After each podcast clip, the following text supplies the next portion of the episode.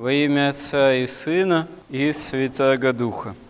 Одно из основных определений, можно сказать, такого и религиоведческого характера, которое обычно относят к христианству, о том, что христианство является богооткровенным.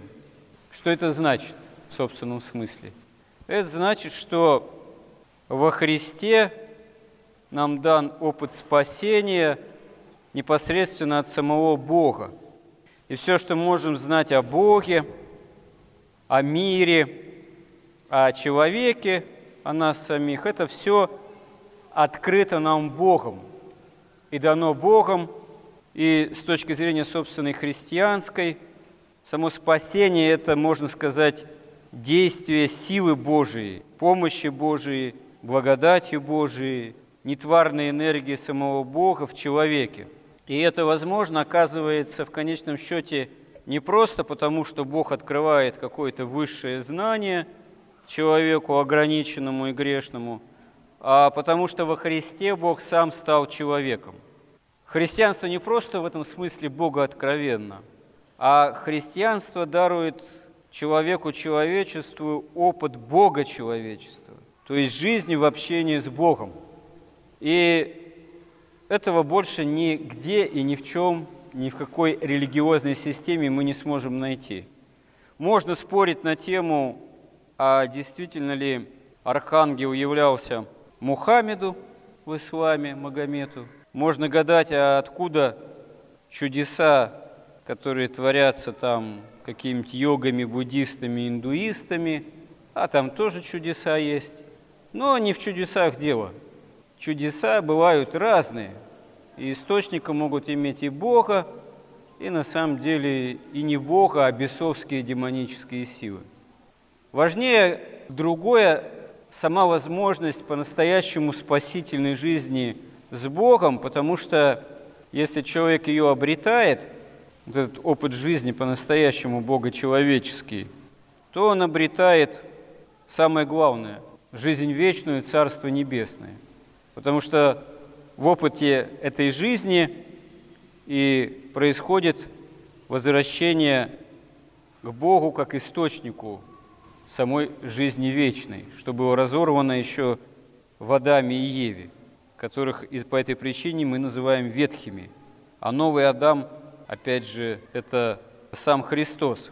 И обретение этой жизни зависит от свободного выбора человека – и здесь, конечно, главным фактором является вера, наличие или отсутствие веры. Почему в одном человеке вера есть, а в другом человеке веры нет? Это некая порой загадка, тайна личного выбора самого человека.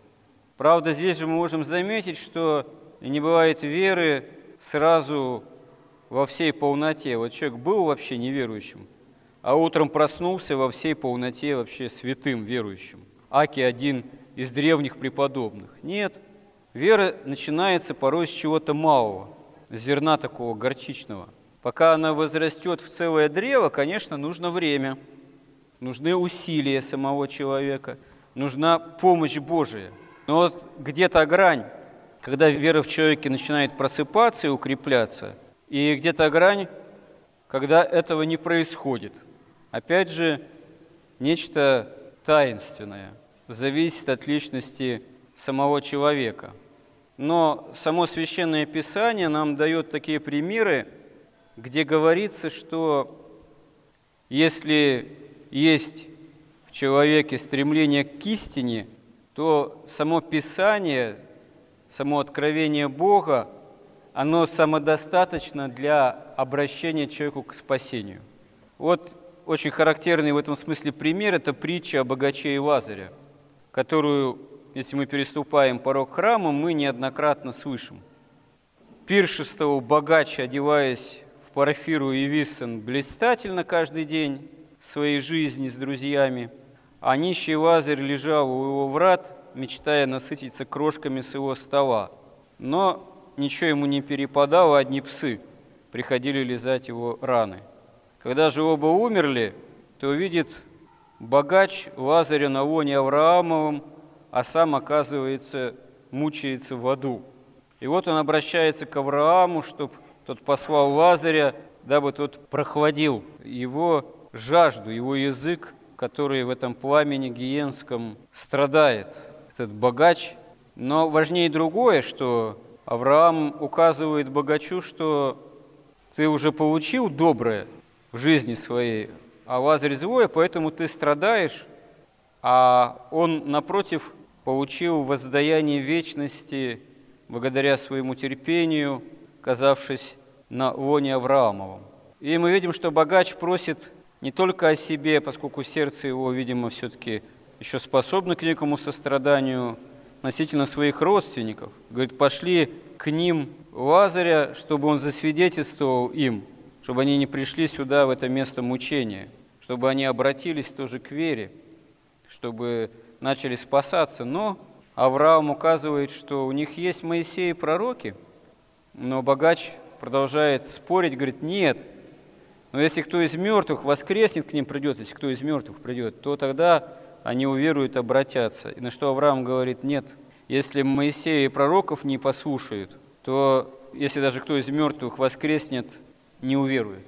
Это очень важное указание, потому что мы задумываемся периодически о вере и неверии, сталкиваемся с людьми близкими, о которых мы хотели бы, чтобы они тоже стали верующими – стали бы спасаться, стали бы каяться, стали бы причащаться, и часто к ним обращаемся. И порой слышим в ответ, ну, много чего. И что церковь такая сякая, а еще есть такая расхожая фраза, ну, как я буду верить, что есть воскресение из мертвых, там Христос воскрес, если оттуда никто не возвращался. Вот удивительным образом эта банальная фраза, она довольно часто повторяется. На самом деле, да ведь и нельзя сказать, что никто не возвращался. Там куча книг написано о том, как люди переживали клиническую смерть.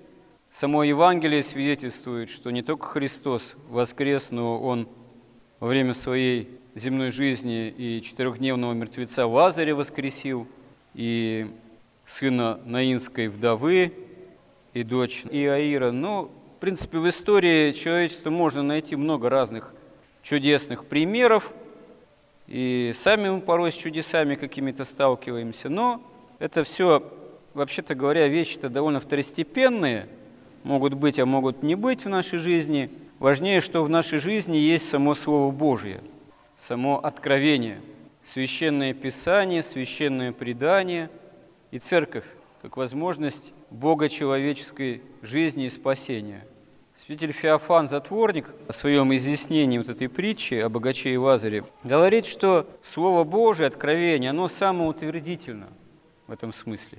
А не нужны никакие особые чудеса. Само Слово Божие, оно может утвердить и обратить, и утвердить человека к вере, если человек ищет веры. Но для нас самоутвердительно. А вот для людей, не ищущих веры и погрязших, можно сказать, в собственных страстях и нечестии, оно, конечно, таковым не является. Вот. И стоит заметить, что ведь о богаче здесь не говорится, что он был какой-то вообще преступник, там, вор, негодяй, вот, убийца, казнократ. Неизвестно, каковы были источники его богатства, что позволяли ему каждый день пиршествовать и богато одеваться. Но и не указывается, что они имели преступный характер. Но, как святые отцы указывают здесь, главная его проблема, которая его привела фактически в ад, это было равнодушие. Он был занят полностью собой, своими пирами, и не замечал несчастного Лазаря, и не уделил ему никакой помощи, никаких крошек ему, можно сказать, не отсыпал. Одни псы приходили только лизать раны Лазаря. И, наверное, этот богач мог бы и сказать, на этот упрек. А что? А при чем? А я что? А я не, не знаю, а я не замечал. Да, разве какой-то Лазарь? Ой, а что же не постучал в ворота? Что же он мне не написал прошение? Вот, так сказать. Что ж ко мне не пришли из благотворительного фонда? Не прислали мне по интернету, по электронной почте, по факсу соответствующую бумагу с просьбой помочь, там, ну и так далее и тому подобное. Просто богач был равнодушен. Он не замечал, что нужно кому-то помочь, что нужно как-то поделиться. Опомнился уже, когда было поздно. И вот здесь святитель Феофан Затворник говорит о том, что такие вещи нельзя пускать на самотек, на авось. Порой в житейских делах человек испытывает какие-то сложности, там, трудности, и так машет рукой, а, авось как-нибудь само рассосется. Может рассосется, а может не рассосется. Может банк и квартиру отобрать. Могут и посадить. Вот, если закон приступил и махнул рукой, может как-нибудь. Вот. А, как, ну так, вспомнилось. Очень любопытный пример. Одна мамочка позаботилась сына устроить в армию, в хорошую часть. Вот. Часть оказалась действительно хорошей, с таким совершенно добрым либеральным режимом. Командир части каждый раз отпускал сыночка каждое воскресенье в увольнительную. Но, правда, это стоило 5000 рублей. Ну так, немало. Можно, наверное, было бы поскромнее. Но мама была, родители были довольны. Каждую неделю сыночек дома, недалеко от дома. Тоже это хорошая часть. Вот. Не успел сынок года дослужить, как на командира части завели уголовное дело. Причем ему очень немаленький срок светит, потому что его аппетиты были весьма и весьма нехилыми. Ну, мало того, сыночка этого сперва пригрозив, сделали главным свидетелем, а теперь и на него тоже уголовное дело завели, потому что он, если тот взяточник, то сын выступил в роли взяткодателя. А стоит не забывать, что по уголовному кодексу современному взяткодательство тоже уголовно наказуемо. Как говорится, Господи, помилуй, избави от этого уголовного преследования, потому что так можно молодому человеку и жизнь поломать, пусть даже там условный срок, как говорится, дадут, но это уже статья, это уже судимость и так далее и тому подобное. А хотелось, чтобы все было замечательно, хорошо. Но получилось-то в этом смысле на авось, потому что нельзя потворствовать преступлениям, хищничеству, которые подпадают под рамки Уголовного кодекса. Можно попасть в такую вот неприятную историю. Так э, насколько важнее говорит святитель Феофан Затворник, когда он говорит, что да, в житейских делах порой на авось многие, но в духовных тем более, духовной жизни нельзя на авось. А как-нибудь оно само собой рассосется. А как-нибудь там главное земное стяжание, Царство Небесное приложится. Нет, Царство Небесное действительно берется силой усилием.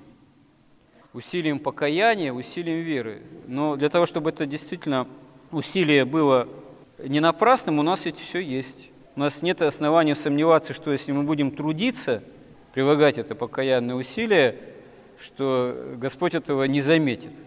Нет, Господь про нас все знает, и любое наше усилие, оно не пропадет даром. Просто часто мы этого не осознаем, не замечаем, как нам Господь воздает – и промышляет, и желает, чтобы мы спаслись, потому что нам это не полезно что-то замечать, не полезно, поскольку в каждом из нас гордыня живет, а главное, чтобы она была побеждена. Но чтобы она была побеждена, и все наши страсти и грехи, чтобы не попасть в место мучения, а войти в Царство Небесное, нужно стараться не быть равнодушными, нужно стараться, можно сказать, духовно шевелиться, прилагать это усилие каждый день своей жизни – ради нашего же спасения во Христе. Господи, помоги нам в этом. Аминь.